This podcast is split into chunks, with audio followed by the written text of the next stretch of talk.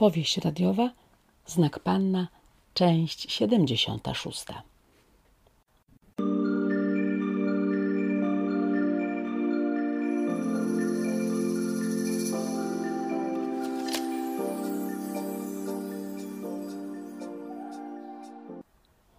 Mikołaj czekał wyjątkowo niecierpliwie na przyjście Marty. Po pierwsze, chciał z nią świętować ostateczne zamknięcie sprawy, ale tak po prawdzie to liczył na to, że dowie się o niej czegoś prywatnie, bo Marta, co tu dużo mówić, zaintrygowała go. Miała w sobie coś takiego, co powodowało, że czuł się w jej towarzystwie naturalnie i normalnie, a to zdarzało się mu rzadko w towarzystwo kobiet. Przeważnie go dominowały, peszyły. Z Martą zaś było inaczej.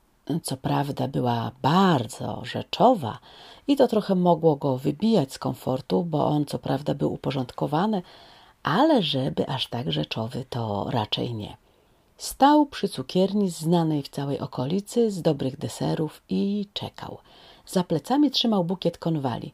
Wydawały mu się odpowiednie na to spotkanie, były niezobowiązujące, a jednak wyrażały podziękowanie. A poza tym nigdy żadnej kobiecie nie podarował konwali, a one swoją delikatnością wprawiały go w romantyczny nastrój. Marta nadeszła z prawej strony. Już z oddali zauważyła, że Mikołaj przestępuje z nogi na nogę. Dostrzegła też kwiaty. Na widok Mikołaja nieco się zarumieniła.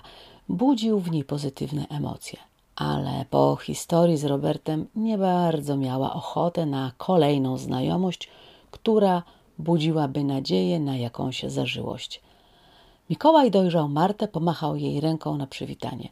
Zauważył, że ma na sobie ładną sukienkę podkreślającą jej talię i odsłaniającą zgrabne łydki. Poprzednio widywał ją tylko w dżinsach. Była bardzo kobieca w tym wykonaniu. Lekko upięte włosy, dyskretny makijaż. Mikołaj uśmiechnął się do swoich myśli. Kiedy Marta była już na wyciągnięcie ręki, podał jej konwalię, delikatnie musnął jej dłoń i słowami wypowiedzianymi z gracją podziękował, że przyszła. Usiedli na tarasie małej kafejki. Zamówili kawę i specjalność tego zakładu, czyli malinowe serca z truflami i białą czekoladą. Zanim zamówienie pojawiło się na stoliku i można było się nim rozkoszować, Marta zapytała o sprawę z rudą. I jak?